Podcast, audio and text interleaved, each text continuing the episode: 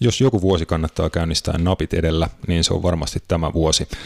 Tänä vuonna jätetään viime vuoden kummallisuudet pikkuhiljaa taakse ja mennään eteenpäin. Vaikka vielä monet asiat onkin vähän päälaillaan, niin futiksessa kuin sen ulkopuolella, niin varmaan kuitenkin on, että pallo on pyöreä ja pelejä pelataan ympäri maailmaa ja ihan yhtä varmasti joka viikko tämä karhukopla antaa teille omat pari senttiään ajankohtaisista futispuheen aiheista. Tämän vuoden ensimmäisessä jaksossa juttua muun muassa tammikuun siirtoikkunan ympäriltä sekä katsaus tiiviissä ottelutahdissa operoiviin Euroopan huippusarjoihin. Kaikkea ja jotain muuta luvassa tänään. Tervetuloa ja hob la! Napit edellä on itsenäinen ja sensuroimaton jalkapallomedia. Asiantunteva, asiaton ja ajankohtainen. Viikoittainen jalkapallopodcast. Ter, ter, ter, terve. Tämä on Napit edellä jälleen kerran hyvää 2021 vuotta meidän puolesta täällä tuttu trio Junila, Kanerva ja Bamberg. Moikka Matias. Kiva olla täällä taas. Täällä taas, täällä taas. Miten uusi vuosi on käynnistynyt? Menikö vuodenvaihde rauhallisesti vai raikkaasti? Ei, kumpin, ei kumpikaan noista. ei, ei, ollut raikasta menoa, eikä ehkä niinku tota, myöskään sitten ehkä niin rauhallista. Mutta hyvin kuitenkin. Hyvin, että niin tota, muutenkin kuin Fudiksen osalta sanotaan näin. Jep, ja futista tosiaan tämä vuodenvaihte myöskin on pitänyt aika paljon sisällään tietenkin tota, tuttu juttu, että Englannissa pelataan parin päivän välein matseja, mutta niin on pelattu mu- muuallakin. Tota, käytännössä kaikki sarjat tässä on ollut käynnissä joulu- ja vuodenvaihteen aikaa. Joo, joo. Tämä kausi on varmaan niinku poikkeus niinku just tämän takia, että nämä kaikki muut sarjat olisi periaatteessa tauolla nyt, mutta tämä myöhäinen sarja-aloitus varmasti pakottaa sitten nämä seurat pelaamaan myös tässä niin joulu-tammikuun vaihteessa. Joo, tuossa kun jakson kässäriä väsäiltiin ja pohdittiin tuota aihelistaa, niin mulla tuli mieleen, että onko niinku Bundesliga, just niin kuin tuli normaalit vuodet mieleen, että aina olisi Bundesliga tähän aikaan mm. niinku parin kolmenkin viikon, ja, viikon tauolla, ja. niin nyt ei ole. Ja tota, en tiedä sitten tuleeko tuossa tam, tammi-helmikuun vaihteessa tai jossain niin kuin pientä taukoa, onko se niin kuin tällä kaudella edes mahdollista pitää mitään tällaista tal- talvitaukoa, voi hyvin olla, että sitä esim. pelaajien jalat huutaisi ja val- valmentajien tota pääkoppaa, pääkoppia helpottaisi aika paljon, jos pieni breikki johonkin väliin löytyisi, mutta en tiedä, onko se realismia tai onko sellaista kaavailtu edes. Niin, siis toi on, en osaa tuohon vastata, mutta siis voi olla, että puhutaan niinku viikon kahden tauosta maksimissaan, jos sellainen on. Et. Mm. Meillekin hyvä paikka aloittaa on tietenkin tammikuun siirtoikkuna. Muutama päivä sitten virallisesti siirtoikkuna aukesi Euroopassa ja nyt saa siis tosiaan siirtoja sitten virallisesti tehdä ja pelaajia rekisteröidä uusiin seuroihin. Mm, pitää aloittaa pikkasen tota koomisella tarinalla, mikä oliko tota Belgiassa kaveri mm, suhteellisen ainutlaatuisella tavalla yrittänyt pakottaa siirtoa Antwerpenistä tonne, oliko Kreikan puolelle? Joo, pan, Panathinaikkosi, joo. Joo, oli tota... Minkä niminen kaveri oli? No nyt täytyy sanoa, että hänen nimensä oli kyllä semmoinen Robevo Vagetti, jos ehtii, mutta siis tota, täytyy sanoa, että en muista oliko tämmöinen kolmiosainen nimi, että oli kaksiosainen sukunimi. Joku Ze oli vissiin hänen toinen sukunimen osa, ja sitten siinä edessä oli jotain, mutta kuitenkin niin Royal Antwerpin hyökkäjä, ja tota, oli sitten saapunut Janik Bolasiin Anderlet-paita päällä seuraharjoituskeskukseen ja häntä ei ollut sitten päästetty sisälle. Eli niin pa- paikallisvastustajan paita päällä. Joo, ja, ja. ja häntä ei ollut päästetty sisälle ja kovasti yritti niin kuin väkisin mennä ovista sisään, mutta ei ollut päästetty sitten. Että tota, sanotaan näin, että varmaan onnistu siinä, mitä haki. Että. Niin, tai ei, ei varmaan ainakaan enää Antwerpenissä pelaa peliäkään. En tiedä, saako sitä siir- siirtoakaan, mutta tota, niin, joo, mä ainakin siellä on varmaan pelit pelattu. Joo, kyllä. Mutta tota, se oli jo ihan hauska, hauska juttu. Joo, se oli tällainen, niin kuin, että jos toi olisi tapahtunut muutaman viikon aikaisemmin toi suoritus, niin tuolla olisi saattanut sille meidän vuoden muulit listalle päästä tota aika, aika korkealle. Joo, nimi oli Didier Lamkeltse, eli semmoinen semi ei muistettava nimi. No nyt se voidaan muistaa ja pidetään tota Didierin otteita jatko, jatkossa silmällä, että saako, saako siirtonsa tai pelaako hän ylipäätään jalk, jalkapalloa enää tämän no, jälkeen no. kauheasti missään, mutta tota, yksi niin kuin iso uutinen, mikä tässä on tullut, ei nyt suoranaisesti siirtoja, mutta tuota valmentaja puolella vihdoin varmistus tosiaan Maurizio Pochettinon pesti PSGn uutena päävalmentajana. Mitkä oli siitä fiilikset, vaikka toki tämä nyt oli jo niin kuin tämmöinen hyvin pidetty salaisuus tässä joku sen aikaa? No siis mä olin ehkä vähän niin kuin enemmän yllättynyt niin kuin siitä, että, että Thomas Tuchel sai potkut, koska mun mielestä hänen aikansa PSGssä on ollut ton seurahistorian menestyksekkäin, kun ajattelee, että hän johdatti heidät kuitenkin mestariliigan finaaliin viime kaudella ja, ja Ranskan liiga se on pisteen jäljessä kolmantena tällä hetkellä voittanut mestaruudet periaatteessa onko kaikissa, kaikissa tota, kapeissa Ranskassa, missä on ollut mukana Tuhelin aikana. Et sinänsä niin kuin vähän, vähän yllätys. Ilmeisesti tässä oli jotain pelillisiä, pelillisiä ja sitten tota, seurajohdon kanssa olevia ristiriitoja, mitkä oli sitten tota, ne tavallaan asiat, mitkä, mitkä niin kuin sai parissa tekee tämän päätöksen. Siis mua yllätti nimenomaan se, että ei, ei niin kuin se, että Pochettino tuli, mutta enemmän se, että niin kuin Thomas Tuchel sai lähteä, koska mun mielestä hän on tehnyt niin kuin hyvää työtä tuolla. Mm, me puhuttiin tästä viime, viime jaksossa, jonka tosiaan duunasin FPL Podcast Suomi herrojen kanssa ja puhuttiin just tästä samasta hommasta, että ei niin kuin mitään isoja merkkejä ollut tästä. Ehkä he vaan katsoivat, että nyt on niin kuin oikea aika painaa liipasinta, että on hyvä niin kuin väli saada Pochettino ineen ja tehdä se mahdollisimman smoothisti se transitio tässä kesken kautta ja nä, näin poispäin, mutta puhuttiin jo myös tuosta, että, että en tiedä niin kuin mitä Thomas Tuchel olisi voinut tälle asialle tehdä. Ja sanoin kanssa aikaisemmin jossain vaiheessa, että mun mielestä hänen niin kuin tilanne PSGs muutenkin on näyttänyt siltä, että häntä niin kuin ihan silmin nähden turhauttaa. Se, että hän on hyvä valmentaja, on saanut sen jengin pelaan suhteellisen hyvää futista, tulokset on ollut hyvässä kunnossa, hän on niin kuin antanut heille mahdollisuuden tavoitella niitä juttuja, mitä PSGs pitääkin mm. tavoitella, mutta näkyy vähän, että se on niin kuin vaikuttaa vähän semmoiselta arvovalta kysymykseltä, tiedätkö, että hän haluaisi tehdä asiat omalla tavallaan, mutta sitten siellä on supertähdet, Neymarit, Mbappet, sun muut ja sitten seurajohto, joka niinku tukee ensin näitä heidän supertähtiä ja seuran tätä brändiä kuin päävalmentaja. Et päävalmentaja on vähän niin kuin huonossa asemassa, että teki hän niin kuin mitä tahansa, niin hän ei voi kaikki, kaikkia miellyttää ja mun mielestä näytti, että Tuhel niin kuin ei itsekään oikein tiennyt, että mitä hän niin kuin voi tehdä siellä enempää, mitä niin. tekee.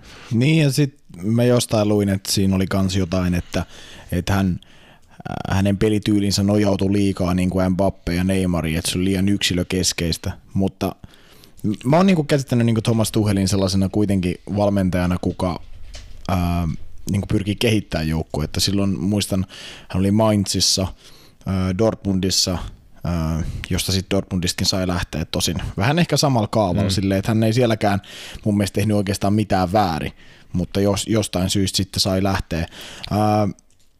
onko tässä vähän sitten Mauricio Pochettino vähän niin kuin semmoinen tilanne, että – voiko hänelle käydä samalla tavalla? Kun hän, hänkin on valmentaja, kuka haluaa niin kuin projektin, urheilullisen projektin ja nimenomaan se, että onko tuo kaikki valmis laittaa niin kuin tavallaan hanurinsa likoon mm. sen urheilullisen projektin myötä, että alkaako Pochettinoakin vaikka puolen vuoden jälkeen turhauttaa se, että hän ei pysty tekemään niitä asioita esim. pelitavallisesti, mitä hän ehkä haluaisi. Mm, kun hän on just valmentaja, joka haluaa ottaa siihen mukaan akatemian, alkaa tuomaan nuoria pelaajia joukkueeseen ja nimenomaan siihen koko jengiin iskee sen saman toimintakulttuuri ja saman tavan tehdä duunia ja pelata jalkapalloa, niin voi olla, että niin samanlaiset haasteet on hänelläkin sit edessä just näiden niin supertähtien, supertähtien osalta. Tuhelin kohdalla vielä mulla just tuli vähän mieleen sama, mitä sanoit, että niin tuosta pelityylistä, että se on pikkasen yksipuolisen näköistä ollut silloin, kun siellä on Neymar ja Mbappe kentällä, niin mä luulen, että se on just semmoinen dilemma, mikä Tuheliakin niin söi,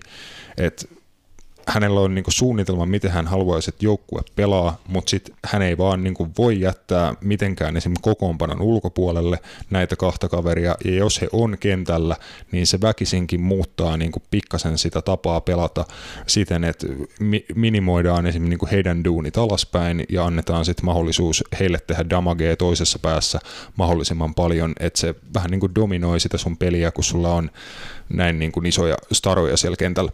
Mm, Mutta mä siis, mua niinku kans häiritsee se tavallaan, kun mä en niinku ehkä koe, että missään kohtaa nämä Neymarit ja Mbappet olisi niinku ollut Tuheliin vastaan. Muistan mm. silloin kesällä Mestrien liigassa, niin äh, kuinka paljon Neymar teki alaspäin hommia, kun ne pelas niitä pudotuspelejä ja puolusti ja teki joukkueen eteen hommia, mitä siltä harvoin on nä- nähnyt. Esimerkiksi äh, edellisen valmentajan tota, alasuudessa, kuka siellä, oliko se Unai Emeri silloin se yhden kauden?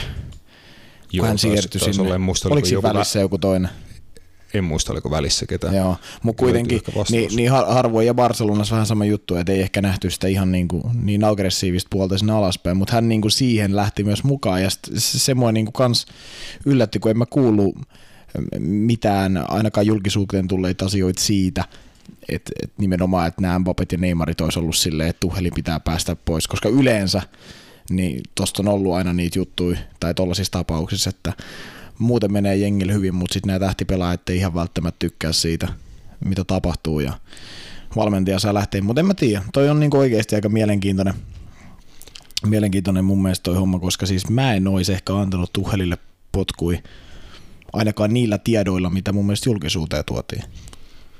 Mm, voi olla, että siinä on sitten pitkään, pitkään ollut joku asia taustalla seurajohdon puolelta tai muuta, että on vähän joku, joku hangannut ja etitty niin kuin vaihtoehtoa.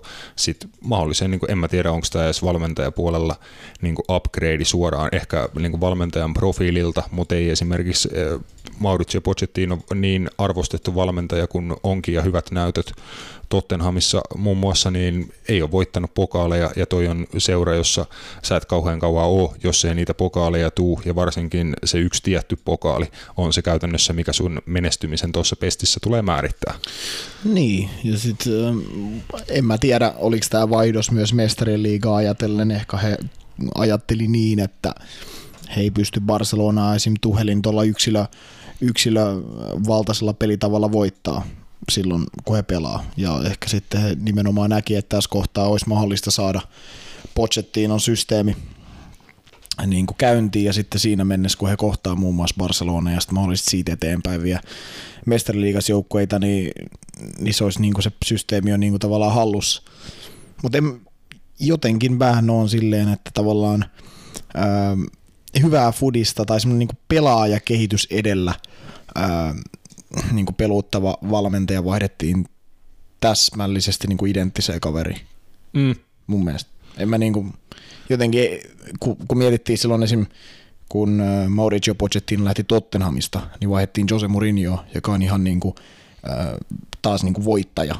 Tässä mun mielestä, en mä tiedä muuttuuko tässä niinku oikein mitään, tai niinku mikään silleen. Mm, ehkä vähän vahvempi persoona Pochettino, niin kuin, hän on kuitenkin entinen pelaaja, ollut kap, kapteenina jengeissään, missä mm. hän pelasi. Hän on entinen PSG-pelaaja. Siellä ihan tota, pidet, pidetty hahmo varmasti ymmärtää niin seuran identiteettiä, mitä kannattajat siellä haluaa kuulla ja millaista futista ne haluaa nähdä. Mä uskon, että tuossa on aika paljon potentiaalia ja kaikki tietää, että kuinka hyvää futista Pochettinon joukkueet parhaimmillaan voi pelata, niin tuossa on iso potentiaali, mutta se tullaan sitten näkemään niin kuin niissä oikeasti kovissa paikoissa ehkä seuraavan niin kuin parin kolmen vuoden aikana. Vaikea kuvitella, että niin kuin sitä pidempää hänellä aikaa oiskaan tuossa pestissä ilman, että tosiaan he mestarien liiga esimerkiksi finaalissa pääsisi pelaamaan. Näetkö sen, että sillä on oikeasti väliä, että, että kun aina puhutaan tämä on niin mun mielestä nykyään aika kliseetä, että tuntee seuran entinen pelaaja. Mun mielestä, siis mun mielestä se on jopa niin kuin nykyään paljon parempi, että tulee kaveri ihan ulkopuolelta. Monesti toi, niin kuin, että, siis kun mulla on se esimerkiksi Barcelona miehenä, niin mä oon kuullut tota niin kuin lausetta ties kuinka kauan. Aina kun tulee uusi valmentaja, että joo, tietää seuraa entinen pelaaja ja näin. Mutta kun ei se mun mielestä, se ei ole aina hyvä juttu. Siinä äkkiä tulee sitten just se, että siinä jäädään siihen vanhaan ja niihin tiettyihin juttuihin, mitkä sieltä menneisyydestä tavallaan niin kuin hankaa edelleen, kun taas sitten se, että tulee, niin kuin esimerkiksi Thomas Tuchel, joka niin kuin mun mielestä teki sen takia PSGs niin hyvää työtä, koska ei hänellä ollut mitään tavallaan niin kuin taustoja tuohon seuraan tai, tai näin. En mä, siis en mä sitä sano, että Pochettino nyt tässä jotenkin niin kuin huonoa työt tulee tekemään, tai me tiedetä. Mutta niin kuin lähinnä se, että näet sä oikeasti, että sillä on mitään väliä sit oikeasti niin kuin pidemmässä juoksussa, että jos tuntee seura.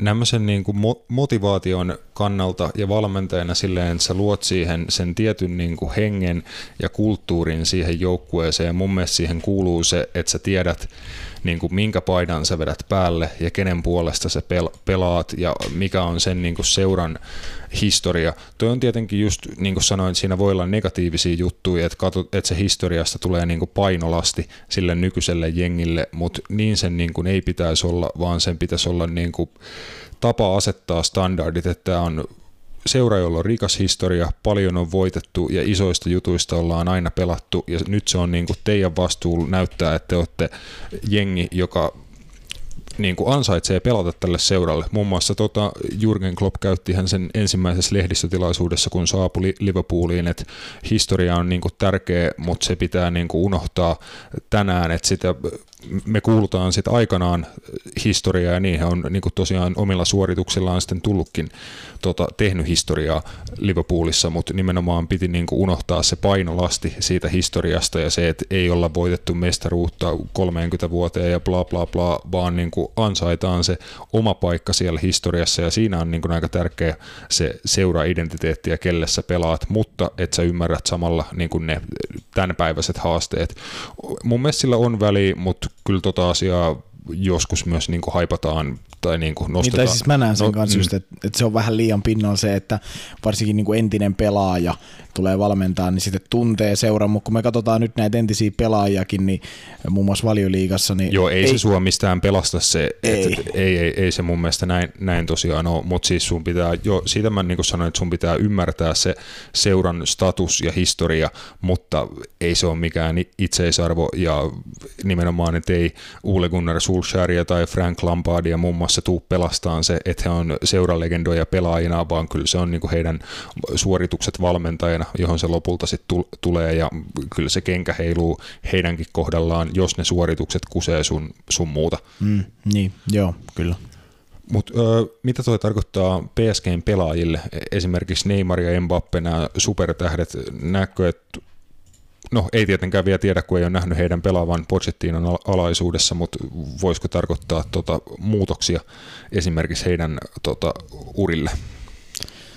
en, en mä niinku Urille tiedä, en mä oikein tiedä, että voiko Pochettino heille mitään tehdä. Tai siis silleen, että no on kuitenkin sen kaliberin kavereita, että, että kyllä niinku tietää, mitä he tavallaan niinku tekee. Ja niin kuin sä sanoit, että toi seura on heidän puolellaan niin kuin melkein aina, koska jos he ei ole, niin noi kaverit sitten sanoo, että no mä lähden Realiin ja mä lähden Barcelonaan vaikka. Mutta, mutta just, että voi olla positiivisia vaikutuksia, kyllä mä niin näen, mutta nimenomaan ehkä tuossa haettiin siihen, että miten se muu joukkue pelaa, että se muu joukkue ei vaan kato, että kun tuolla on Neymar ja Mbappe kentällä silleen, että hei me voidaan vaan niin kuin chillata ja antaa noille se pallo ja noi tekee sitten mitä tekee. Että tavallaan, että se koko joukkueen pelaaminen saadaan siihen nuomiin, että se Neymar ja Mbappe tavallaan on vaan ne kirsikat siellä kakun päällä, Koska ei mu- se koko kakku. koska mun mielestä Tuhelin alaisuudessa meni niin kuin paljon siihen, että se muu joukkue teki törkeän paljon hommia, mutta ne oli semmoisia, niin kuin, ne oli niitä liikasia hommia, eli mm. he niin kuin paino kurinalaisesti pallottomana pallon alla, teki riistoja ja niin kuin paino käytännössä ne niin kuin kaikki kovat hommat, jotta hyökkä, hyökätä voidaan sitten niin, että painetaan pallo nimenomaan tolle kaksikolle ylös ja sitten sit mennään. Eli niin kuin heidän se kova duuni oli pohja sille, että Neymar ja Mbappe voi voittaa pelejä, mutta tuoko Pochettino sitten sen, että esim. joukkue hyökkää kokonaisvaltaisemmin koko niin kuin jengin voimin sun muuta, että mm. sitä ehkä hait niin kuin niin, takaa, niin, joo, joo, joo. Ja se, var, se varmaan mikä olisi on, ihan hyvä juttu. No tietenkin, että kyllä se, kyllähän se niin kuin näkyy. Ää, muun muassa tuolla Euroopassa otetaan helppo esimerkki just mestareiden liikan finaali viime tota, kesänä tai lop- alkusyksystä, niin, niin he kuitenkin oli siinä finaalissa messissä, mutta se nähtiin just, että jos, jos nämä kaksi kaveria ei niin kuin tee mitään, niin ei siellä kukaan muukaan tee mitään. Ja se, ja se on tämmöisissä superjengeissä, missä tällaisia pelaajia on, niin kuin ikuinen dilemma. Siis ihan oikeasti. Siis puhutaan sitten on Neymarit, Ronaldot, Messit, niin se on, että miten sä saat sen muun jengin asennoitumaan silleen, että noi pelaajat ei ole tavallaan mitään ylijumalia, ketä sun pitää palvoa, ja jos sä et niille nyt syötä, kun sulla on joku toinen kaveri paremmassa paikassa, niin et, et, tämmöisiä juttuja. Et se, se varmaan, mikä Pochettino niin pystyy tuoda. Ja kyllä mä veikkaan, että Neymar ja Mbappe saattaa tästä niin kuin, olla ihan ö, tohkeissaan niin sanotusti tästä Pochettinon tota, tulemisesta tonne, että Kyllä, kyllä toi ainakin kevään mestar, pudotuspeleihin tuo yhden mausteen lisää. Ketä sitten mahdollisesti Pochettino esimerkiksi vanhoista suojateistaan tois sisään PSG Dele Allia Tottenhamista ja Christian Eriksen ja Interistä ainakin vahvasti huuttu. Joo, ei mun mielestä kummallekaan ole mitään käyttöä. Tai et, vähän sen tyylin pelaajia, että lokeroituu vähän siihen, että ei käyttöä tai että on löytyy jo. Tai siis semmoinen mm. niin Dele Alli, en mä oikein näe hänelle mitään roolia tuossa systeemissä kautta noilla pelaajilla, mitä hän on Christian Eriksen, vähän sama homma, kymppipaikan pelaaja.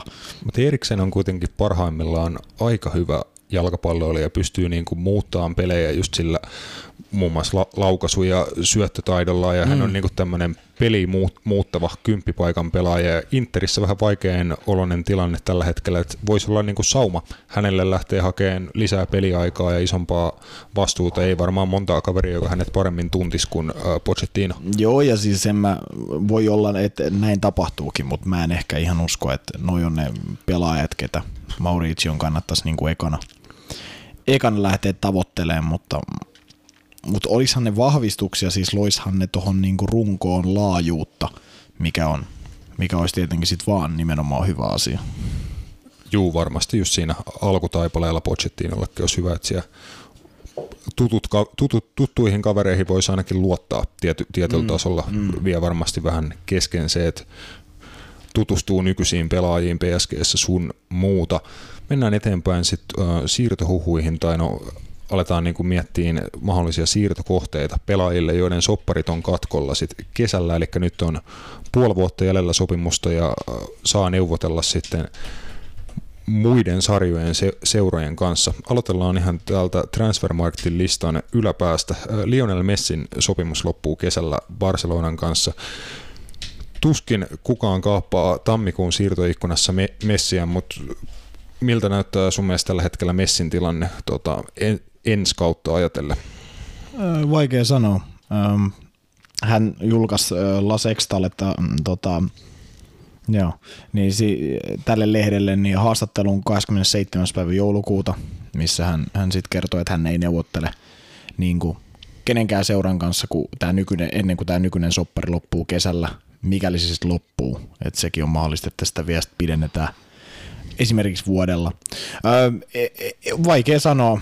Toimittaja oli tuonut hänelle Manchesterin ja Pariisin noita tämmöiset niin matkustusoppaat mukana sinne haastatteluun, niin hän ainakin sanoi, että ei hän tarvii niitä vielä ainakaan. Että, Joo. Että tota, et, et en mä tiedä sitten, tosi vaikea sanoa. Kyllä Messi sanoi nyt, että hän on onnellinen Barcelonassa, kesällä oli vähän vaikeeta, mutta nyt hän on taas, taas tuota, tyytyväinen, tyytyväinen sitten tuota, tuohon tilanteeseensa siellä. Paljon, paljon riippuu varmasti siitä, että miten, miten tota loppukausi tulee menee. Et, ja, ja nimenomaan se, että mit, miten Ronald Koeman saa ton homman toimia, onko siinä niinku potentiaali mennä vaikka vielä eteenpäin sitten, sitten ensi kaudella. Mutta ei, ei voida sanoa oikeastaan hänen kohdallaan mitään konkreettista ennen kuin tämä nykyinen sopimus on sitten niinku päätöksessään kesäkuun lopussa. Mm, ja eikö tässä välissä varmaan eikö ne Barcelonan tuota presidentinvaalit ehitä pitää? Että tuota, ne mahdollisesti... olla nyt tammikuussa. Joo. Joo, se on varmasti iso osa myös tätä saagaa, että kuka on se seuraava kaveri ja minkälaisia lupauksia sieltä sitten alkaa tulla ja mitä toimenpiteet kesällä tulee. Just se, että jo viime kesänä, kun Kuuman tuohon päävalmentajaksi palkattiin, niin oli puhetta, että hän ei siellä seuraavalla kaudella enää ole, että meni tämä kausi miten meni, niin tota, joka tapauksessa sieltä tuodaan sitten uutta miestä sisään ensi kaudelle, että tosi mielenkiintoista nähdä, että miten nämä, nämä jutut vaikuttaa Messin tulevaisuuteen, mutta varmaan aika paljon myös näyttää se, että miten nuo ihan niin kuin pelit menee mm. tässä loppukauden aikana. Joo, mikä on se hänen niin kuin fiilis tämän kauden jälkeen sitten seurassa. Joo. David Alabasta ollaan puhuttu aikaisemminkin, hänelläkin tosiaan soppari katkolla. Luuletko, että Bayern voisi rahastaa tota hänen suhteen niin kuin nyt tässä tammikuussa? Ei, ei et usko, että tota, vaikka joku löisi isoa rahaa pöytään, niin ei Alaba liiku? mä veikkaan, että David Alaba ei edes halua liikkua nyt. Että on vähän sama tilanne varmaan kuin Tiagon kanssa, että he on sopinut, että, että se on kaus loppuu ja, ja sitten he päästään hänet ilmaiseksi pois. Kun mä, mä uskon siis, se on aina näissä jutuissa kuitenkin semmoinen pelaajan kunnio, pelaaja kunnioittaa seuraa, jos he päästää niin pois ilmaiseksi. Tavallaan, että, että kyllä mä uskon, että jos kauden alla on puhuttu siitä, että okei, sä et halua tehdä jatkopahvia, tai me ei tarjota sulle näin paljon rahaa, niin pelaa kausi loppuun, päästään ilmaiseksi pois. Pääst, niin kuin, ei ole mitään estettä, niin mä uskon, että myös David Alaba kunnioittaa tällaisia, tällaisia juttuja. Tuo Bayernissa nämä on viime vuosina aika hyvin myös niin kuin, tota, händlätty, otettu ottaa huomioon just vaikka Tiago, niin, niin mä, veikkaan, että hän on loppuun asti tuolla. Ja, ja. Mm. ja kun tässä on, tässä on myös se, että mä veikkaan, että Bayern hakee kuitenkin hänelle korvaajan jostain, ja, tai ainakin niin kuin katsastaa mahdollisia vaihtoehtoja. Mä uskon, että he kesällä sen myös tulee niin kuin tekemään, niin en mä usko, että nyt tapahtuu mitään konkreettisesti. Mm, ja tietenkin se, että kun soppari loppuu sitten kesällä, niin se antaa hänelle paljon paremman neuvotteluaseman, kun seuraava seura ei joudu maksamaan siirtosummaa ja on puhuttu, että Alaba hakee käytännössä niin kuin 300 tonnin viikkopalkkaa, mihin ikinä hän sitten siirtyykään ja se jättää aika vähän vaihtoehtoja ja silloin tosiaan hänen kannat, kannattaakin tämä kausi katsella loppuun, että se on paljon helpompaa hänelle saada sellainen sopimus, kun liikkuu sitten niinku vapaana agenttina. Oi ja sitten hänelle ei ole kyllä niinku, niinku ei tosi messilläkään varmastikaan, niin on, on vaihtoehdoista kyllä puutetta, että en varmasti tiedä, että onko yhtään huippuseuraukaa ja David Alaba ottaisi ottais riveihinsä niinku, ihan sama kuin paljon palkkaa joutuu maksaa.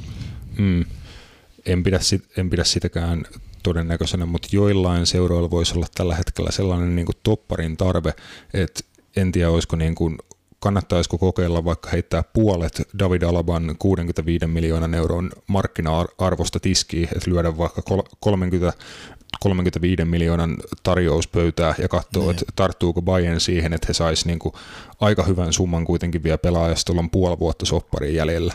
Mm. Et niin siis mä veikkaan, että Alaba ei itse halua lähteä vielä. Mä uskon, että, mm. että hän pelaa kuitenkin ehkä Euroopan parhaassa joukkueessa tällä hetkellä.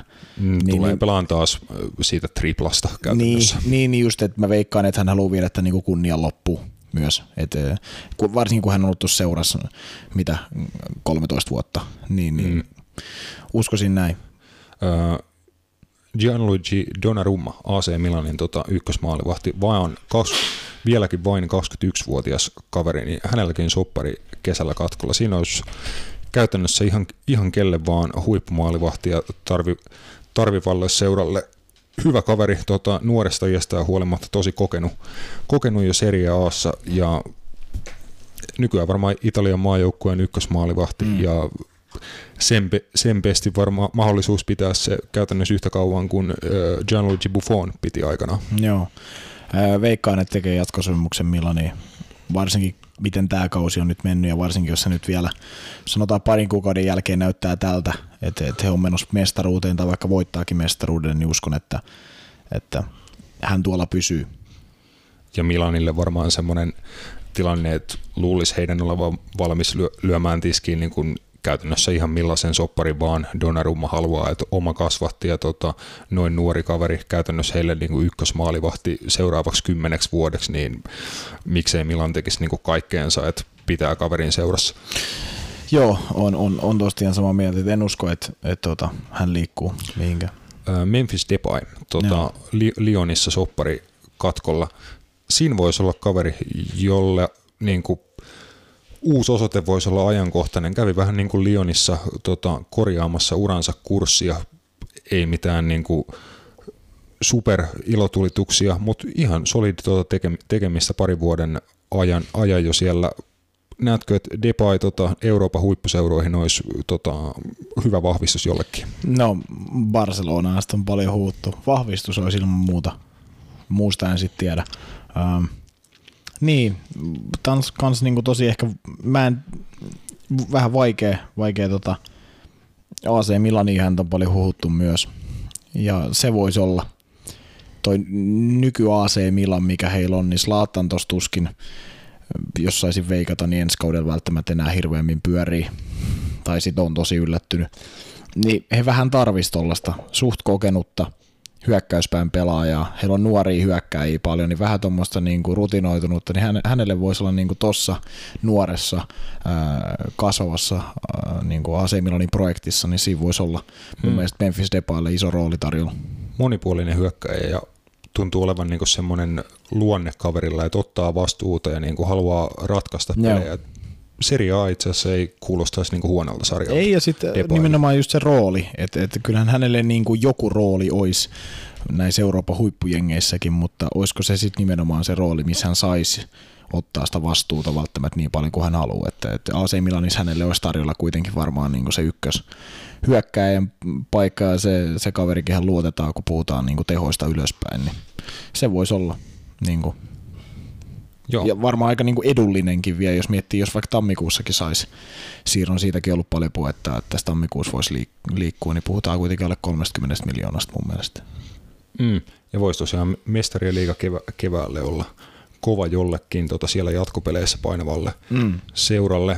Depain maamies Gini Wijnaldum tuota pitkään kestänyt sopimus, jatkosopimusneuvottelut Liverpoolissa ei ole edennyt mihinkään. Tässä tuli just huhuja, että Wijnaldum olisi hylännyt Liverpoolin jatkotarjouksen, mikä ilmeisesti ei pitänyt paikkaansa. Tilanne on vaan se, että vieläkään mitään tämän suhteen ei ole, ei ole tapahtunut, eli Liverpool ei tarjoaa Wijnaldumille ilmeisesti sellaista palkkaa, mitä hän ja hänen edustajat vaatii, eli Wijnaldum on ollut semmoisen nelis, nelisen vuotta seurassa ja menee vielä sillä, sillä sopimuksella, millä hän tuota Newcastleista Liverpooliin siirtyi.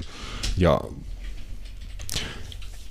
vaatisi ilmeisesti, että palkka nostetaan käytännössä samalle tasolle, millä se seuran muutkin parhaat tienaajat, eli Mo Salah, Virgil van Dijk, YMS, eli semmoista 150 000-200 000 viikossa, ja ihan sellaista palkankorotusta ei ole Liverpool tarjoamassa miten näet, että tämä, kehittyy, että keksitäänkö vielä joku tapa Vainaldun pitää seurassa vai jatkuuko hollantilaisen matka ja mihin se mahdollisesti sitten jatkuisi? Takaisin Newcastle. Oisko? Tuskinpa. Veikka, veikkaan, että on tuota vähän tasokkaammista seuroista ky- kysyntää Vainaldumille. Joo. Ähm, mä en osaa tuohon sanoa mitään. Ihan oikeasti siis siinä mielessä, mä en niin paljon tiedä noista asioista, että, että mä osasin kommentoida kommentoida niin kuin millään tasolla tuohon, että jääkö vai eikö jää. Ää, varmasti mahdollisuuksia on paljon ja, ja nimenomaan niitä vaihtoehtoja, mutta onko hänelle sitten missään tarjolla parempaa roolia? Ää, niin kuin monelta eri kantilta katsottuna kuin niin rahallisesti kuin urheilullisesti kuin Liverpoolissa tällä hetkellä. Se, on, se on se ehkä se iso kysymys, minkä, minkä äärellä hänkin pyörii, että siellä on väläytetty Barcelonaa ja on näitä, mutta sitten just, että mikä, mikä se olisi se hänen rooli esimerkiksi siellä verrattuna, mikä se on nyt, niin olisiko se kannattavaa. Että en tiedä. Mm, niin kuin on monesti sanonut, niin mun mielestä niin kuin taso kaverilla riittäisi Euroopassa ihan kenen tahansa keskikentälle, ei just ehkä siihen, että susta tulee niin keskikentän tähtipelaaja tai muuta, vaan kelle vaan niin solid, solid keskikenttäpelaaja, joka pystyy to- toteuttamaan aika montaa eri roolia tosi laadukkaasti ja operoimaan niin käytännössä kenen kanssa vaan siinä keskikentän keskustassa, mutta Liverpoolissa on tilanne, että keskikenttäpelaajia on todella paljon, niitä on häntä nuorempia potentiaalisia pelaajia, joille varmasti halutaan niin kasvattaa heidän rooliaan ja arvoa, tehdä heille jatkosopimuksia. Ja muutenkin jatkosoppareita on aika paljon Liverpoolissa niin kuin tehtävänä tässä tulevina vuosina, niin se voi vaan olla, että Liverpoolille ei ole järkeä priorisoida Wijnaldumin jatkosopparia niin kuin sen enempää, mitä he on nyt tässä vaiheessa, tässä vaiheessa tehnyt. Ja sitä kautta sitten tilaa muun muassa tota Curtis Jonesille ja muille, muille nuorille keskikenttäpelaajille sitten. Mutta mielenkiintoista mikä Wijnaldumin mahdollinen osoite sitten ens, ensi kaudella kuitenkin niin kuin yksi tärkeimmistä pelaajista Jurgen Kloppin aikana. Niin ja sitten kyllä mä niin kuin näen, että Liverpoolinkin on a, niin kuin aika tehdä muutoksia mm. tuossa keskikentällä, just niin kuin Wijnaldum, James Milner muun muassa ollut tuossa tosi pitkää. Mun mielestä alkaa olla semmoisia kavereita nimenomaan, kenen pitää alkaa tehdä tilaa niin kuin jo sillä, että he ei enää pelaa tuossa seurassa. Tai siis silleen, että Liverpoolin joukko on ollut kans tosi pitkään niin kuin aika, aika sama. Just, että kyllä siellä täytyy niin kuin muutoksia. Nyt he vähän jo on tehnyt niitä, mutta niin kuin lisää edelleen, että, että sinne saataisiin nimenomaan sitä, sitä taas sit seuraavat neljä, viisi vuotta sitä niin kuin laatua ja korkeatasosta tekemistä, että, että tavallaan ei jää niin kuin junnaa paikalle liikaa, että vaikka se toimisikin edelleen, mutta nimenomaan, mm. että ettei jää niin kuin, Se pitää niin kuin pikkuhiljaa aste asteelta ajaa se muutos niin kuin pelaaja kerrallaan, ja tässä olisi niin kuin kieltämättä hyvä niin kuin mahdollisuus siihen Niin. yhden, yhden keskikenttäpelaajan kohdalla, vaikka ymmärrän erittäin hyvin, että Jurgen Klopp pitää on niin tästä asiasta sitä mieltä, että ehdottomasti Wijnaldumille jatkosoppari ja miksi ei, koska hän on käytännössä niin kuin luotettavin pelaaja Jurgen Kloppin joukkueessa, ei ole ikinä loukkaantunut, suoritustaso ei käytännössä ikinä niin kuin tipu tiettyä pist- pistettä alemmas, että Wijnaldum ei niin kuin pettymys ole käytännössä ikinä sulle, kun sä laitat hänet, hänet kentälle, niin ymmärrän kyllä, että Klopp niin kuin muun muassa mm. hänen kohdallaan arvostaa sitä, että sä tiedät joka kerta, mitä saat, kun laitat kaverin kentälle, mutta mutta just se, että jos mikä painaa sitten kupissa niin kuin enemmän. Niin, niin ja sitten jos haluaa niinku mennä eteenpäin ja luoda uutta, Kyllä. niin just tarvii aina luopua tavallaan jostain. Et se on hyvä esimerkki. Barcelona joutuu, joutu, vaikka nyt niinku katsoo hänen otteita Atletikossa, niin Luis Suarezista tai luopu käytännössä ilmaiseksi ja Luis Suarez tällä hetkellä voittaa Atletikolle pelejä, mutta pidemmässä juoksussa se oli Mm. varmasti päätös, mikä oli vaan tehtävä. Mutta muutoksia on helppo tehdä silloin, kun hommat ei toimi. Niin, Mutta silloin, kun niin. ne toi, toimii, niin sitä on aika vaikea Se on totta, niin kuin se on tehdä. totta. Sitä just sanotaan, että jos, jos ei se ole rikki, niin älä, älä olla korjaa. Mutta Niin, näinhän se on, mutta mut, mut se on vaan Liverpoolillakin se tulee, että parempi tehdä niitä päätöksiä nyt, kun sitten nimenomaan, kun se homma ei enää toimi. Kyllä. Niin Sitten tota, mutta se on vaikea toi Wijnaldumin tilanne kyllä. Tämä oli aika lailla äh, tässä tämä osio. Vielä ihan nopea tuota pari, pari nimeä. Mm, Sergio Aguero, Angel Di Maria ja sanotaan vaikka Arkadius Milik. Tota, kerron näille kolmelle uudet osoitteet ensi kaudelle. Öö, Arek Milik voisi olla Atletikon hyökkäjä, mä näen, että se voisi olla se voisi olla Atletico Madridin hyökkäjä ensi kaudella. Näin mä sen näen, nyt varsinkin kun Diego Costa, Diego Costa lempattiin takaisin Brasiliaan, vai mihin se nyt lähtikään sitten. Öö, Eli tuomaan sinne se fyysinen vaihtoehto sitten. Joo. Mm, ja tässä muut siinä oli. Sergio Aguero. Joo, Mm, veikkaan, että tekee jatkosopimuksen City yhden vuoden ainakin. Riippuu tietenkin vähän, että miten pysyy kunnossa loppukauden, mutta hänen kohdallaan on puhuttu kauan jo siitä paluusta Argentiinaan ja koti, kotimaahan. en usko, että tapahtuu ihan vielä. Et hän on kuitenkin, eikö hän ole, 32. jep, niin ei ole ehkä ihan vielä, ihan vielä kohta, kuka siinä oli kolmanten nimenä? Angel Di Maria. Joo, Ää, veikkaan, että hän myös jatkaa PSGs. Mä näen, että hän on Argentiina Argentiina Connectionin takia, niin Pochettino on kyllä varmasti niin sellaisia pelaajia, ketä, kelle löytyy kyllä käyttöä asenteensa ja työmoraalinsa ja sitten ihan niin puhtaasti niin taitojensa puolesta. se voi muuten kyllä olla, että jos Pochettino ehtii tohon, tohon asiaan vaikuttaa, niin jatkosoppari varmaan Di Marialle. Joo, mä veikkaan joo. Kyllä, otan tähän väliin pieni breikki, mennään sitten läpijuoksu eurosarjoista. Varatkaa vittu pendolino, varatkaa luotijuna, tehkää ihan. Suomi menee kisoihin! Jes, aloitetaan E- Euroopan läpijuoksu Italiasta ja Serie Asta. Äh, Siellähän on täysi Serie A-kierros käynnissä. Itse asiassa t- tälläkin hetkellä tai noin käynnissä olevat matsit justiinsa loppuun. Muun muassa tota, Sampdoria johtaa 2-1 Interia ja matsi menee lisäaikaa tässä par, parhaimmillaan, mutta illalla siellä tota, iso matsi, kärkikamppailu AC Milan Juventus, tota, harvinainen tapahtuma viime vuosina, että nämä kaksi perinteistä jätti ö, kärkipaikasta skabailee. Niin no, ei tavallaan. Juventus on Niin, totta, ky- kymmenen totta. pistettä Milania jäljessä. Nyt Kuudentena. No joo, mutta niillä on muutama peli vähemmän ja tota, näin, näin poispäin. Jep. Juventus ei ole enää tappio, että Milan on ainoa, ainoa tappio. Joo, ne, tota, ne hävisi Fiorentina. Fiorentinalle. Joo, ja sitten heillä tota, myös yksi voitto lähti siitä, kun se Napoli-ottelu suostuttiin pelaa uudestaan. Oikeus voitti siinä. Joo, kyllä, mutta mut siis joo, iso peli. Mä oon sitä mieltä, että jos realisti, onko Juventuksella peli vähemmän kuin Milanilla? Mm, joo, Niin, niin mä, mä, mä sanoisin melkein, että jos AC Milan tänään onnistuu voittamaan, niin Juventus on ulkona mestaruuskamppailusta. Se on 13 pistettä plus yhden pelin voitolla 10 pisteeseen. Mä näen, että ja siinä on kuitenkin viisi joukkuetta myös siinä välissä. Oh, niin mä näen, että Juventus, Juventus on ulkona, jos he tänään tota, häviää AC Milan, niin mitä en usko, että kyllä tulee tapahtuu jostain syystä. Joo, matsi tosiaan Mil- Milanossa, varmaan tosiaan yle- yleisöttä niin kuin varmaan Joo, ihan kaikkialla muuallakin tällä hetkellä.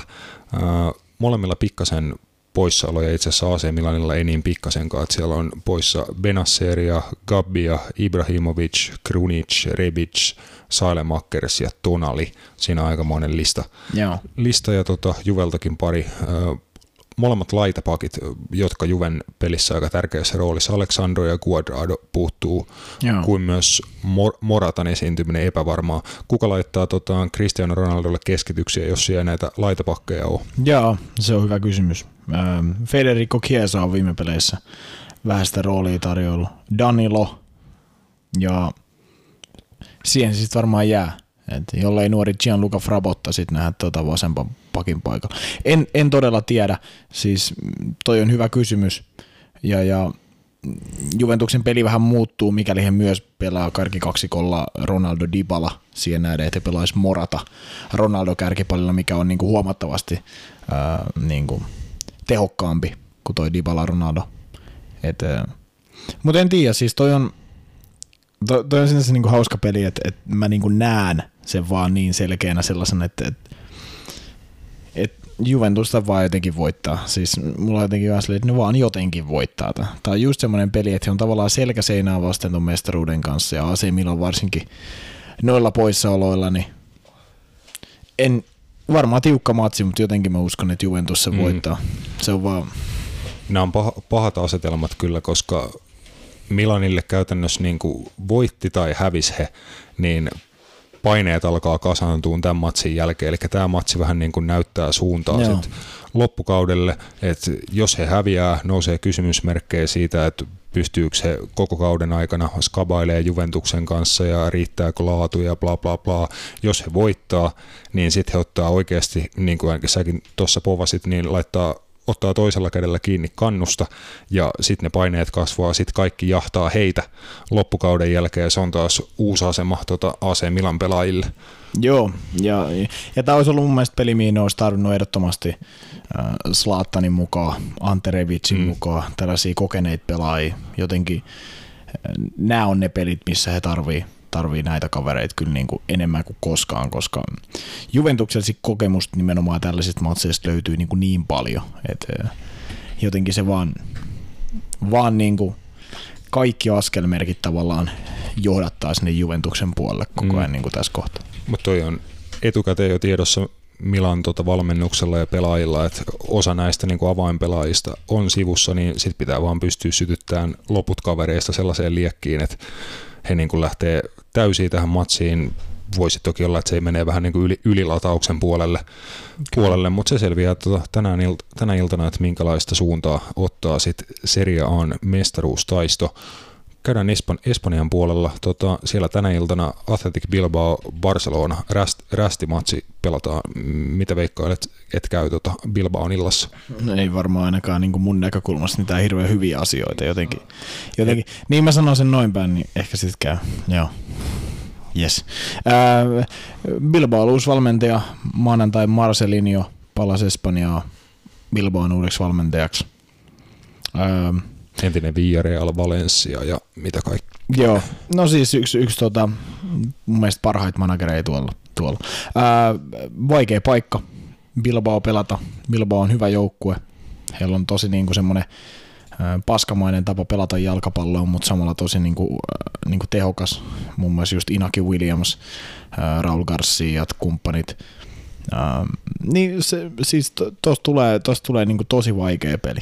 Ja ollut aina Barcelonalle vaikea vastustaa. On, on ja, ja no siis mä en, mä en tiedä, Barcelona on ollut niinku yllättävän hyvä, ne on ollut jopa parempia vieraista tällä kaudella kuin kotona, mikä on mun mielestä niinku ollut jotenkin, ehkä se mentaliteetti on vähän erilainen kuin lähtee vieraiset.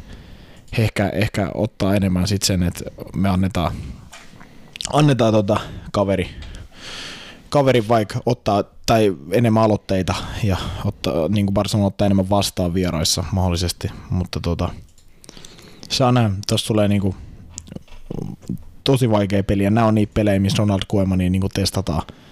Et jos, se, jos se Bilbao pystyy vierais voittaa suht vakuuttavalla peliesityksellä tai ainakin edes voittaa, niin se on jo niin kuin mun mielestä hyvä merkki siitä, että tuolla on menty sentään johonkin suuntaan ehkä. Mutta jotenkin veikkaan, että kyllä toi saattaa olla kotivoitto ja se sitten alkaa niin kuin napsuu tosi tosi vakavasti Atletikon laariin tosiin kohtaa, että, että Barcelonalle ei ole kyllä tuohon mestaruuteen hmm. mitään sanomista, jos tänään, tänään tuota tappio tulee, tai edes tasapeli. Joo, Bilba on seuraava vastustaja tosiaan yhdeksäs päivä onkin sitten Atletico Madrid, joka johtaa sarjaa 38 pisteellä. Perässä kahden pisteen päästä tulee naapuri Real Madrid, toki pelannut kaksi peliä tota, pikkuveljensä enemmän.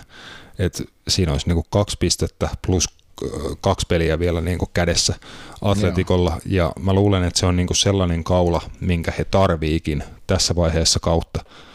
Joo, joo siis ehdottomasti, että en mä, en mä toi yhden pisteen kaula, niin se ei, en usko, että riittäisi Atletikolla, mutta, mutta jos se pystyy sen seitsemään pisteeseen kaataan, niin heillä on ollut tapana pystyy raapiin noita tuloksia, ja niin se, se, voi olla tarpeeksi. Ja sitten vielä he kuitenkin pelaa Realia vastaan kerran tota, sekä Barcelonaa vastaan kerran. Mutta siis toi on, toi on niinku, toi on niinku mielenkiintoinen mun mielestä toi La Liga niinku sarjataulukko sen takia, että Barcelonakin niin käytännössä parilla tota rästipelivoitolla nousee jo neljän parhaan joukkoon. Eli mm. vai onko jopa kolmanneksi, olisiko näin. Niin se just, että, että se, on, se on aika tasainen sieltä ylhäältä kuitenkin, kun ajatellaan sen takia just, että siellä on rästipelejä niin helkkaristi, niin siellä ei oikein pysty niinku yhtään sanoa, että, että tota, Jep, siinä on just niinku kolmantena on Real Sociedad, joka on pelannut 18 peliä. He on pelannut pelin kaksi tai kolme jopa enemmän kuin muut nämä tota, kärkijoukkueet, Jep, ja, ja heilläkin näin. esim. viimeisen viiden matsin, niin kuin viimeisestä viidestä heillä on kolme tappioa, yksi tasapeli, yksi voitto, niin voisi kuvitella, että tosiaan Sociedad ja Villarreal antaa niin kuin vähän tilaa tuohon top neloseen Barcelonalle, jos Barcelona jonkinnäköisen voittoputken esimerkiksi saisi tässä aikaa. Niin, kyllä. Joo, ja siis Barcelona ei ole mun mielestä, onko viimeiseen kahdeksan ottelua hävinnyt, hävinnyt tota La Ligassa vai kuuteen, en muista. Mutta ei ole siis, että heillä on kuitenkin, he on tappiottoman säilynyt ihan hyvin. Tosin vastustajatkaan nyt ei ole ollut mitään, mitään järihuikeita, mutta ää, täytyy sanoa, että, että kuuteen peli on ilmeisesti tappioita, joo. Niin, niin niin, kyllä se, siis sen se vaatii. Se vaatii Barcelonalta nyt oikeastaan koko tammikuun esimerkiksi tappioita, niin sitten voidaan puhua vielä, että he on mukana. Mikäli Atletico esimerkiksi pelin tai kaksi häviäisi, saati sitten tiputtaisi pisteitä, niin he olisi mukana. Mutta muuten, t- siis tämän päivän ottelu on aika ratkaiseva siinä mielessä, että mikäli tota Bilbao sen klaaraa, niin se on hyvä yötä Barcelona ja La. Ja Real Madrid tosiaan hiipii siinä Atletikon takana. Viime matsissa jotain niin kuin merkillistä. Tota, he voitti Selta viikon kotonaan 2-0. Siinä ehkä ei ole mitään merkillistä, mutta maalintekijöinä ja syöttäjinä oli tota, Lukas Vaskees ja Marko, Marko Asensio, eli to, tota, päittäin. Syö, niin, päittäin meni, että tota, molemmille 1 plus 1 no, tuosta si- matsista, niin se varmaan jotain, mitä Real kaipaa, että nousee näitä tota, muitakin kavereita ratkaiseen kuin ne yleiset tota, nimet. Oh, on siis, siis eniten mun edelleen tuossa niinku, huittaa silleen, että tavallaan ne, ne pelaajat, kenet niitä eniten odotetaan, ei edelleenkään tuota, siis puhutaan nyt Vinicius, Ede Hazard, no hän ei nyt ole paljon pelannutkaan, mutta kuitenkin niin sitten nämä tämmöiset Lukas Vaskeista, ketkä mä lasken kuitenkin semmoiseen niin perusjyyräosastoon, niin tuo niitä maaleja tuo hyökkäyspäästä, tai Marko Asensiokin, niin äh, on ihan lahjakas pelaaja, mutta en nyt pidä minä niin lahjakkaana kuin esimerkiksi Ede Hazard, mutta just se, että, että siellä ei näe kuitenkaan nämä tämmöiset ehkä niin lahjakkaimmat futarit tällä hetkellä tuota niitä tehoja, vaan ne on nimenomaan enemmän se, se, niin se semmoinen jyyräkaarti, jos niin voi sanoa, että, että se on merkillistä. Mutta mm, tiedä... Lahjakkaita pelaajia noikin mun mielestä molemmat on, se joo, vaan, joo. että he niinku, heidän rooli tuossa joukkueessa on niin kummallinen, että just heitä heitetään nimenomaan silloin, kun on pakko, niin heidät kyllä laitetaan jo kentälle, mutta sitten voi mennä pitkiä aikoja, että heitä ei niinku näy yhtään missään. Mm, just ja, näin. Mut sinänsä niin kuin aika luotettava kaveri, vaikka tuo Lukas Vaskeeskin on oh, monta vuotta oh. Realille ollut, että aina kun pitää, niin voit laittaa laitapakiksi, voit laittaa vasemmalle, voit laittaa oikealle, tai ainakin aina painaa hommia ja niin kuin on niin kuin valmis joukkueen eteen tekemään hommia. Että hyvä, Oh, hyvä siis- realista löytyy noitakin kavereita. Joo, ja siis mä en, oo, mä en pitkään pitänyt tuosta kaverista. Nyt mä ruvennut vähän niinku diggaa siitä. Ehkä sen niinku asenteen takia. Mä katsoin hänestä tommosen pienen dokumentin tuossa viikko, kaksi takaperin. Ja se avasi aika hyvin nimenomaan sitä, että kun kaveri on kuitenkin niinku, ää, tommo, tommosessa roolissa, mutta on, niin puhuttiin siitä, että et, näistä pelaajista, ketkä niinku ottaa millään vastuuta, niin tämä on kaveri, että hän ekalla Real-kaudellaan niin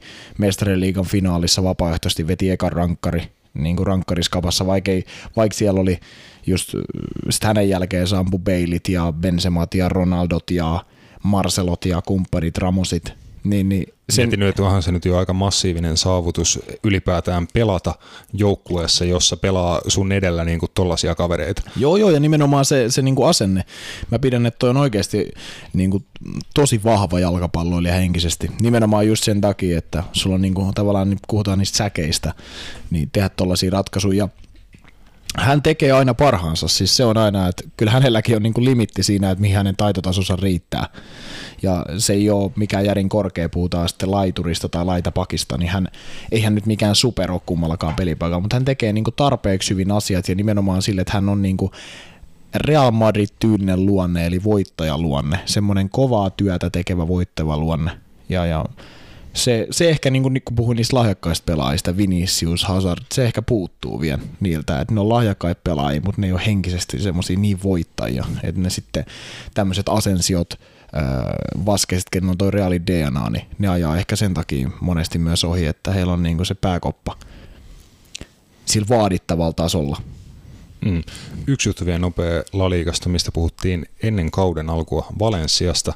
Maalailtiin vähän uhkakuvia, että kaikki tota, hässäkkä, mitä siellä seurajohtotasolla sun muuta tapahtuu, niin aika paljon epävarmuutta perinteisessä tota, espanjalaisseurassa.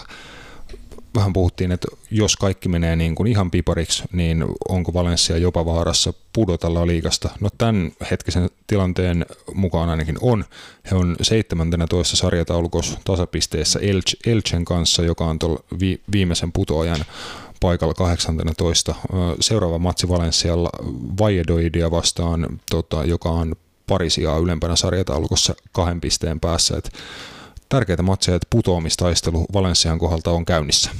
Oi, ja siis no, tosi nuori joukkue heillä on. Et, ei se tavallaan se Jeffrey Kondokpian lähtö sit vielä silloin Atleticoon syyskuussa oikeastaan oli vielä semmoinen niinku killeri siitä pohjasta, mikä siellä, mikä siellä oli jo menetetty suurilta osin just Rodrigo Morenon ja, ja tota Dani Parehon ja kumppaneiden niin kuin lähdön jälkeen, niin, niin nuori jengi. Siis sehän siinä on, että, että heillä on nuori joukkoja, mutta no sanotaan näin, että heidän toisiksi, tai isoin highlight tältä kaudelta on se 4-1 kotivoitto realista. Että mm. se, on, se on tavallaan, että, että mutta vaikeeta tulee olemaan. Heillä on nuoria pelaajia. Jos siellä pelaa herranen aika tota, Yusuf Musah, kun tämä on tämä nuori jenkki, 18-vuotias, 2002 mm. syntynyt, niin käytännössä joka pelissä avauksessa oikean laidalla ja pelasi, oliko Valencia B-joukkueessa viime kaudella. Ja on, ja on esiintynyt ihan hyvin, mutta nimenomaan se, että jos mentiin siitä, että siellä pelasi Parehoja ja Ferran Torreseja ja Rodrigo Moreno siihen, että siellä pelaa just tällaisia just ja just täysikäisiä kavereita niin kuin isossa roolissa, niin ei se ikin tiedä niin kuin hyvää, koska no, se tasaisuus ei ole vaan sitä tasoa, millä se pitäisi olla. Jep, vaike- vaikeita tulee kyllä Valensialle, mutta toivotaan että ainakin, että sa- sarjapaikka pysyy. Se olisi niin kuin todella surullista nähdä Valencia La Ligan ul- ulkopuolella. Kyllä. Mut, äh, käydään Bundesliigassa vielä, vielä tässä välissä. Tota, Bayern München johtaa sarjaa yllättäen ja heillä on tota u- uusi tota tapa voittaa jalkapallootteluita. Annetaan kaverille pari eteen, mutta tehdään itse viisi. Joo. Niin, he, mä en tiedä mistä se johtuu. Onko se huonoa keskittymistä, onko se sitä, että lähdetään vähän takki auki noihin matseihin.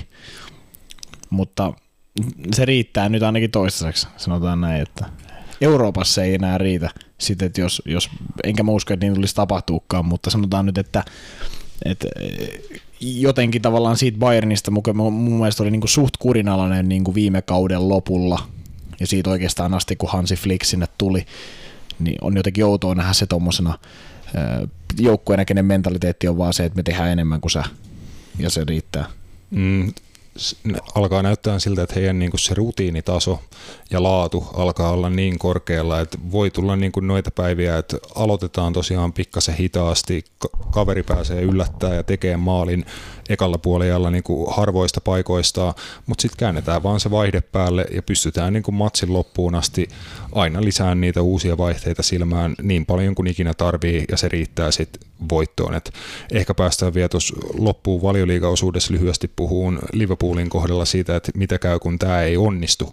Et silloin ohipäivinä, jos et sitten pystykään laittaa niitä vaihe- vaihteita silmään, niin silloin ei välttämättä tuu, tuu sitten tuloksia. Mutta tällä hetkellä Bayernille nämä toimii toi, että otteluidenkin sisällä he pystyvät aina kaivaan niinku sen tarvittavan vaihteen ja tekemään ihan niin monta maalia kuin vaan tarvii. Joo, kyllä, kyllä, kyllä just, just näin. Ja siis nimenomaan se, että, että he on päästänyt nyt myös tosi paljon maaleja, mikä on mun mielestä heille harvinaista just sen takia, että mä koen, että heillä on ihan hyvä puolustus, hyvä maalivahti. Uh, Mutta se, se on, mä en tiedä, onko toi hyvä vai huono asetelma. Tavallaan, että Bayern on ollut nyt tosi pitkään, puhuin itse asiassa, no Liverpoolin kohdalla tässä itse asiassa samoihin aikoihin vuosi sitten. Ne on ollut tuossa Helkarin God-modissa nyt sanotaan vuode, puolitoista. Mm. Niin jossain kohtaa heidät tulee se droppi, ja tuleeko se nyt keväällä just se, että he, niin nyt he pelaa vielä tuolla tasolla ja he ratkaisevat, mutta sitten jossain kohtaa tulee tarpeeksi kovin jengiä, muun muassa Euroopassa, niin se ei enää riitä, että sanat mm. kaksi eteen, ja sitten kun se ei enää, et enää pystykään tehdä kolmea, niin sitten sit ne ongelmat syntyy, että et tavallaan, että silloin kun ne tasoero on niin pieni tai sitä ei käytännössä ole, niin silloin pelit ratkee niin kuin ihan pieniin marginaaleihin ja silloin nimenomaan ei, silloin sä et voi antaa yhtään ilmasta minuuttia vastustajille. Noissa matseissa heillä on vielä varaa siihen, että antaa mm. vaikka Mainzille pari eteen ja he pystyy siihenkin niin kuin matsin sisällä reagoimaan, mutta jännä on nähdä sitten, kun tulee ne niin kuin pienten marginaalien matsit, että millaisessa tikissä Bayern on sitten niissä.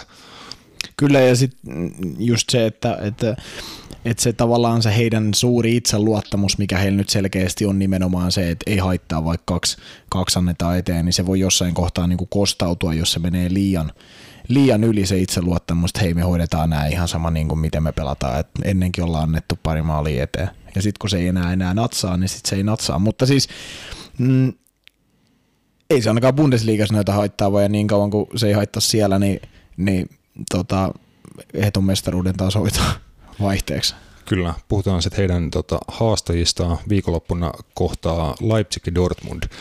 Siin, siinä on jännä, jännä matsi ja niin kuin todettu käytännössä he pelaavat tuosta kakkospaikasta, mutta ei se ainakaan ottelun niin kuin viihdyttävyyttä mitenkään alenna tai miele- mielenkiintoa vähennä, vähennä noin niin kuin pelillisesti. Leipzig ei ole päästänyt Bayernia vastaan pelatun 3-3 tasapelin jälkeen maaliakaan Bundesliigan puolella, eikä viimeiset neljä ottelua pysynyt oma uuni puhtaana.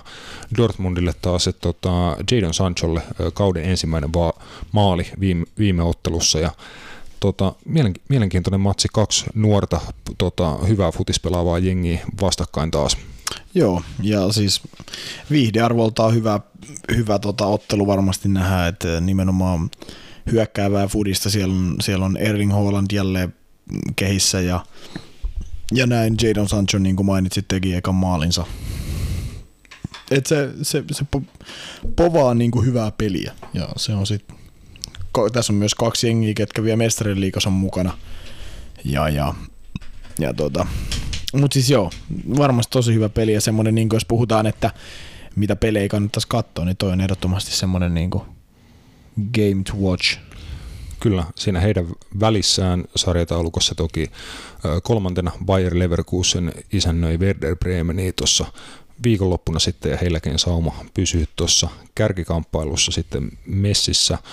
Otetaan tähän väliin breikki, mennään sitten vielä valioliikan kautta himaan.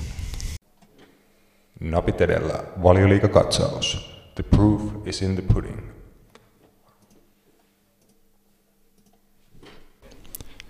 Yes, ja ei aloiteta valioliikalla, mä valehtelin, koska äh, Englannissa on cup-viikko.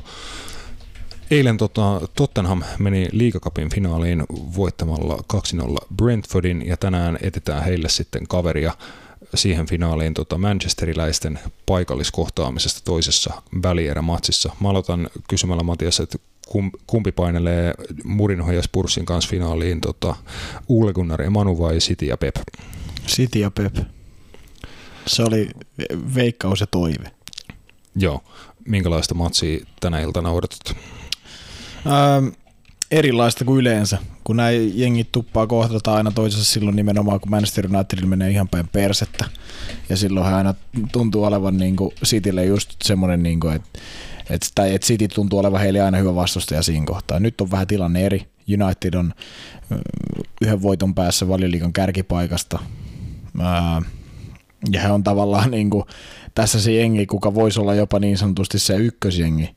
Ja niin kuin tämän hetken ton sarjasijoitusten mukaan. Mutta en tiedä, Unitedin pitäisi nyt tehdä jotain. Se on vaan, että nyt ei enää riitä se, että me tullaan tähän peliin ja ja, ja sillä niin kuin hyvällä asenteella, vaan heidän oikeasti pitäisi niin kuin tehdä jotain, ja tos ei riitä enää se tasapeli tai pelkkä kyttäily, koska... Mä luulen, että se katsottiin siinä heidän edellisessä kohtaamisessa, eikö se ollut 0-0? Joo, se oli se ihan hirveä. Kyllä, että siinä niin kuin molemmat veti varman päälle, kummallakaan ei ollut äh, tota, varaa tai halua sitä missään nimessä hävitä. 0-0 kelpasi ihan ok molemmille, että pitää niin kuin kauden käynnissä, mutta lähdetään samoista niin kuin pelillisistä asetelmista tuohon tohon matsiin.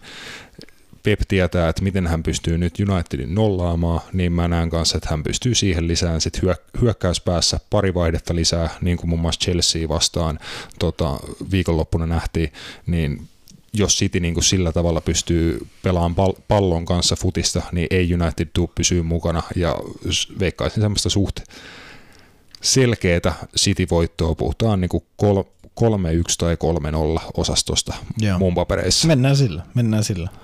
No niin, suoraan, suoraan veikkaukseen ja se homma siitä myöten maalissa. Tosiaan sitten uh, United kohtaa Burnlin valioliigan puolella sitten en, ensi viikolla ja jo sen matsin voittamalla he pystyisivät uh, siirtyyn kärkipaikalle valioliigassa. Uh, siirtyykö United kärkipaikalle tuon Liverpool-kohtaamisen alla, eli matkaako he Anfieldille sarjakärjessä? siis kun niin kuin Roope puhui just tuossa, että, että siitä jinksaamisesta, että kuin mulla menee aina niin putkeen, niin mä, sa- mä sanon, että, että ne hävii Burnille, nyt ne varmaan voittaa, mutta ne hävii Burnille vieras, koska nyt heillä on paine, he tietää mikä se tilanne on, että he vois päästä ekaa kertaa johonkin 500 vuoteen valioliikan kärkeen, niin se on silleen, että ai hitto, ja sitten on, että ei. Mutta se voisi olla, niin kuin sä sanoit tuossa, niin kuin nauhoitet, aloitettiin nauhoittaa, että, että se voisi olla niin kuin pirteä, tai niin kuin semmoinen niin kuin pirteä juttu, että, he, ne olisi kärjessä, kun mentäisiin Anfieldille. Mä oon ainakin ihan valmis näkee Unitedin niin kuin pari kierrosta sar- sarjakärjessä. Mä luulen, että jos he niin kuin tulee Anfieldille sarjakärjessä, niin se on, niin kuin, se on vaan liikaa heille jollain, jollain tavalla. Se on liikaa sille miehistölle ja tota, sitten palataan normaaliin päiväjärjestykseen aika pian, koska toi matsi on niin kuin nyt tota Liverpoolin viimeaikaisten esitysten toimesta pelattu kyllä silleen, että se on Liverpoolille todella iso matsi ja pakko niin kuin käytännössä pelata itsensä takas formiin ottamalla aika iso, iso peliesitys ja iso, iso tulos siitä ottelusta, niin siihen on tulossa kutkuttavat asetelmat, mutta se ehkä jo vaatii sen, että United hakee Turf Moorilta vierasvoito. Joo. Mä veikkaan, että ne hävii kyllä siellä on joku, mä sanon, että siellä on joku Bruno Fernandesin pilkku taas vaihteeksi, vaihteeksi jaossa. Ja Joo, tota... siis mun mielestä se oli niinku virkistävää, että oliko niinku, niinku tyypillisempää tapaa aloittaa uusi vuosi, kun Man United voittaa Bruno Fernandesin rankkarimaalilla. Juu, Paul Pogba kampaa itteensä ja tota, se, kelataan va- varria kelataan niin kauan, että no joo, kyllä se ehkä vähän hipas tuohon vastustajan jalkaan, että ehdot, ehdottomasti rangaistuspotku. Joo, kyllä ei mitään. Chelsea on tällä hetkellä pienessä burjassa. Frank Lampardin penki, penkissä alkaa olla ruu, ruuvit löysällä. Mä en tiedä, se alkaa vähän heilua se penkki, että se on niinku semmoinen huonosti koottu Ikea-tuoli, millä tällä hetkellä Frank Lampard istuu. Mutta miten näet, tota, kääntääkö Frank ton kurssin tässä lähi, lähiaikoina? No sanotaan, että kyllä hänellä kaikki niin kuin mun mielestä pelaajiston puolesta niin kuin eväät on siihen. Että kyllä se sit, jos se ei käänny, niin sitten se alkaa ne ongelmat olla kyllä jossain muualla kuin pelaajistossa. Tai siis silleen, että siellä on pelaajia, jotka on alit, pelannut alle tasonsa, mutta ne on hyviä jalkapalloilijoita silti ja ne on kovan statuksen jätkiä. Niin sitten jos sä et saa niistä oikeasti irti enempää, niin sitten se kyllä on niinku peiliin kattomisen paikka mun mielestä hänelläkin. Mutta kyllä mä uskon, että Chelsea tosta niinku parantaa. Et, et, että tota, mutta niin, mä, mä us, joo, sanotaan näin, mä oon sen verran optimistinen, kyllä jos parantaa, jos ei paranna, niin kyllä sitten tarvii jotain ratkaisua rupea tekemään. Mm. Chelsea on tippunut jo yhdeksänneksi sarjataulukossa mm, tasapisteissä Aston Villan kanssa, mutta Villalla pari matsia vähemmän, vähemmän pelattuna. Mm, Villa kohtaa seuraavaksi Tot- Tottenhamin. Siinä on mielenkiintoinen matsi. Joo. Josen suosikki valioliikaseura tällä hetkellä. Joo. Aston Villa, joo. Aika selkeä kaava, miten toi matsi tulee menee. Aston Villa tulee pitää palloa hyökkää. Ja Jose tulee tota, sitten pelaa niillä omilla, omilla tota, aseilla.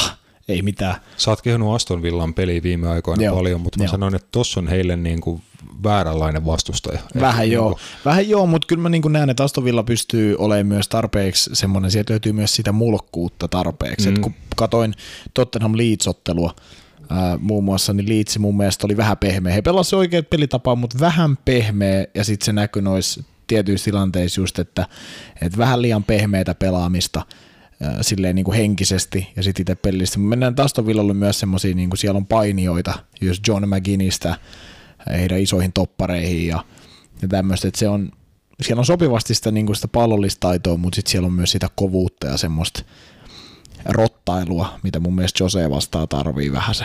Ja mm. John Terrell on varmasti myös jotain nikseä antaa kyllä niin kuin varmasti Josen entisenä niin kuin pelaajana tuohon matsiin. Mutta vähän ehkä joo, siis siinä mielessä samaa mieltä, vähän semmoinen liian tutun kaavan ää, niin kuin oloinen peli. Mm, toihan se, että tasapeliltä tai niuk- niukalta murin ja voitolta. Joo. Aika lailla maa, maalin peliksi sanotaan, sanotaan vaikka tota. Mm, lyhyesti vielä Man- Manchester Cityin tota, nuiji viime kerroksella Chelsean vieraissa ja alkaa näyttää niin kuin aika pelottavalta. Alkaa näyttää niin kuin omalta itseltään, muun muassa prässi, prässipelaaminen ja intensiteetti heidän pelissä alkaa nousta niin kuin tutulle tasolle. Että jos Sitin pyörä lähtee tästä pyöriin, niin mä sanoisin, että ei mene kauhean kauaa, niin he on tuossa niin kärkikaksikossa, kolmikossa kutakuinkin mukana. Joo. Ö, puhuin siitä, että jostain on luovuttava, jos haluaa uudistua. Jose Mourinho, ei anteeksi, Pep Guardiola on vähän luopunut pallohallinnasta, muun Chelsea piti enemmän palloa tosottelussa. Se on ehkä niinku just se, että he on tavallaan, sillä he on pystynyt saamaan sen varmemmaksi heidän puolustuspelaamisen just sitä kautta, että he on vähän luopunut siitä. Se te- Sen ei tarvi alkaa kuutosella tai seiskalla se luku, millä pitää palloa, vaan että se voi alkaa 50 tai se voi alkaa vaikka 40 tarvittaessa. Mutta Niin. niin. nyt, nyt oli hyvä se, että he voitti pallon takaisin huomattavasti korkeammalla Joo. tuota kenttää ja sitä kautta sai enemmän hyökkäyksiä, enemmän laukauksia. Tällä kaudella on ollut jopa matseja, missä he ei oikein pystynyt prässään, että he on joutunut valuun niin kuin omalle kenttäpuoliskolle ja sitten käynnistää niitä hyökkäyksiä sieltä. Et toi näytti mun mielestä niin kuin paljon tutummalta Joo. niin kuin siltä Pep Guardiola Total Footballilta. Joo, kyllä, mutta, mutta Manchester City on real deal edelleen, että se, he, se sopii vähän silleen, että kukaan ei oikein puhu Manchester Citystä ja Pep Guardiola ei tarvitse oikein niin selitellä mitään. Hän, mm. hän ihan hiipii tuolta taustalta sinne mukaan vähän ja sanoo, puhuu vaan niin kuin, että kun hän, Cityllä on ollut viime vuosina osittain siitä, että he on pelannut niin korkealla tasolla, niin just se, että he on aina siellä, että niin kuin tavallaan siellä Ja kuuntele tämä putki. Heillä on äh, seuraavat valioliigaottelut tuon Un- United? Joo, Unitedin jälkeen heillä on tota Brighton kotona, Palace kotona, Villa kotona, West Brom vieraissa, Sheffield United kotona, Burnley vieraissa ja sitten matkaa tota, helmikuun alussa Anfieldille. Eli siinä on aika tota, iso targetti heille, että heillä on tosiaan ku, seitsemän matsia ennen sitä ja jos he sanotaan, että niin, niin kuin 5, 6 tai seit, kaikki seitsemän niistä voittaa, niin aika kutkuttavat asetelmat tulee sit siihen Anfieldin kohtaamiseen tota, kuukauden päästä. Joo, no kyllä mä näen, että jos, no, jos he noin seitsemän peliä voittaa, niin tota, tota, niin, niin he, tota, tulee sarjakäärissä olemaan sinne Anfieldille mennessä. Mä uskoisin näin. Kyllä, ja tosiaan he jahtaa sitten hallitsevaa mestari Liverpoolia, jolla äh, kolmen ottelun voitoton putki, kaksi tasapeliä ja yksi tappio, ensimmäinen kerta tuota, semmoiseen kahteen ja puoleen vuoteen, kun Liverpoolille valioliigassa näin tapahtuu. Mä en tiedä, onko mistään suuresta fundamentaalisesta tai pelillisestä kri- kriisistä kyse, mutta jonkinnäköinen tota, ongelma ainakin tuloskunnan osalta on tota, punaisilla käynnissä.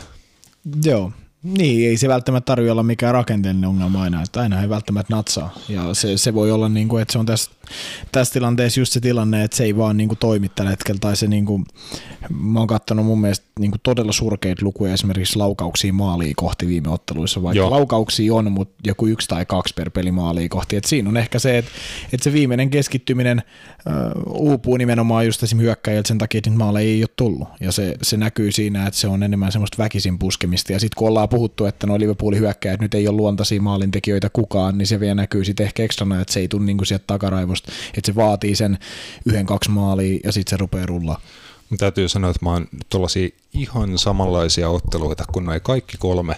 Tuossa niin nimenomaan sen viimeisen kaksi ja puoli vuotta kattonut, ja se meni jossain vaiheessa siihen pisteeseen, että mun mielestä Liverpoolin peleistä tuli tylsiä, koska mä tiesin aina, että vaikka ne antaisi sen yhden kaverille eteen, aloittaa matsin vähän hitaasti, pelaa huonon ekan puoliaan, niin aina ne käänsi nimenomaan ne tarvittavat vaihteet silmää, niin kuin Bayern Münchenin kohdalla puhuttiin, mm. ja aina sieltä se jatkuu vaan se myllyttäminen ja myllyttäminen hyökkäys hyökkäyksen perään ja sä tiesit, että aina se menee niin kuin lopulta maaliin, sitten kun se menee kerran, se menee yleensä sitten toisen kerran ja haetaan se käännetään 1-0 tappioasema, 2-1 voittoa ja isot kolme pistettä, niin se ei vaan tällä hetkellä niin kuin ihan natsaa. Kaikissa noissa matseissa oli mun mielestä paikat niin kuin tällaiseen suoritukseen, paljon hyviä hyökkäyksiä ja nimenomaan niin sitä alueellista dominointia, että pakotetaan vastustaja puolustaa sitä omaa boksia ja kor- korkeatempoisella pallon liikuttelulla luodaan paikkoja, että pallo vaan ei mene sisään ja sitten siitä tulee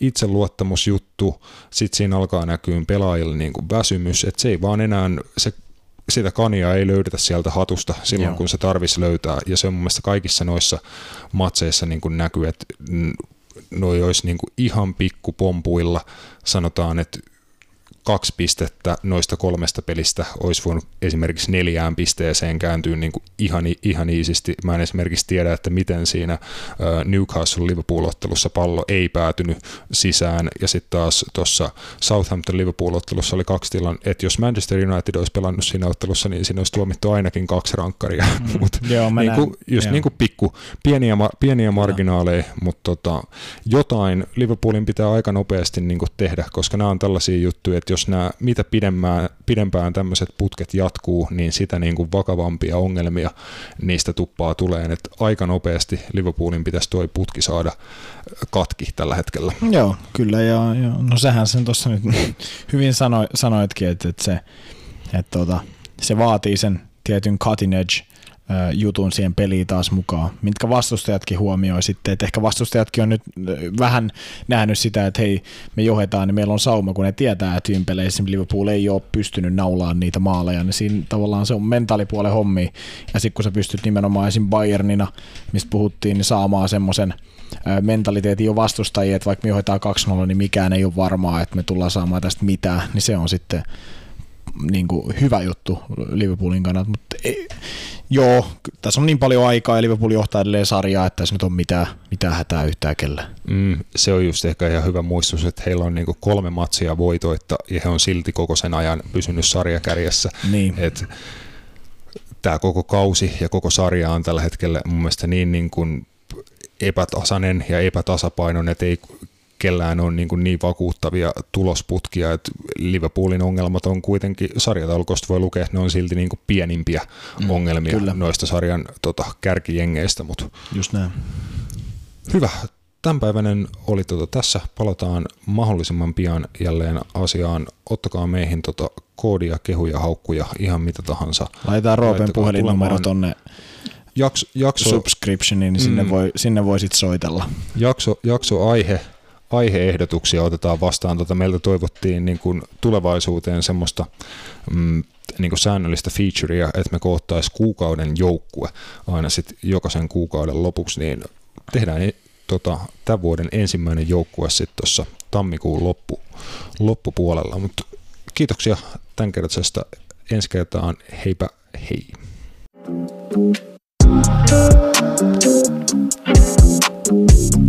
Thank you. Thank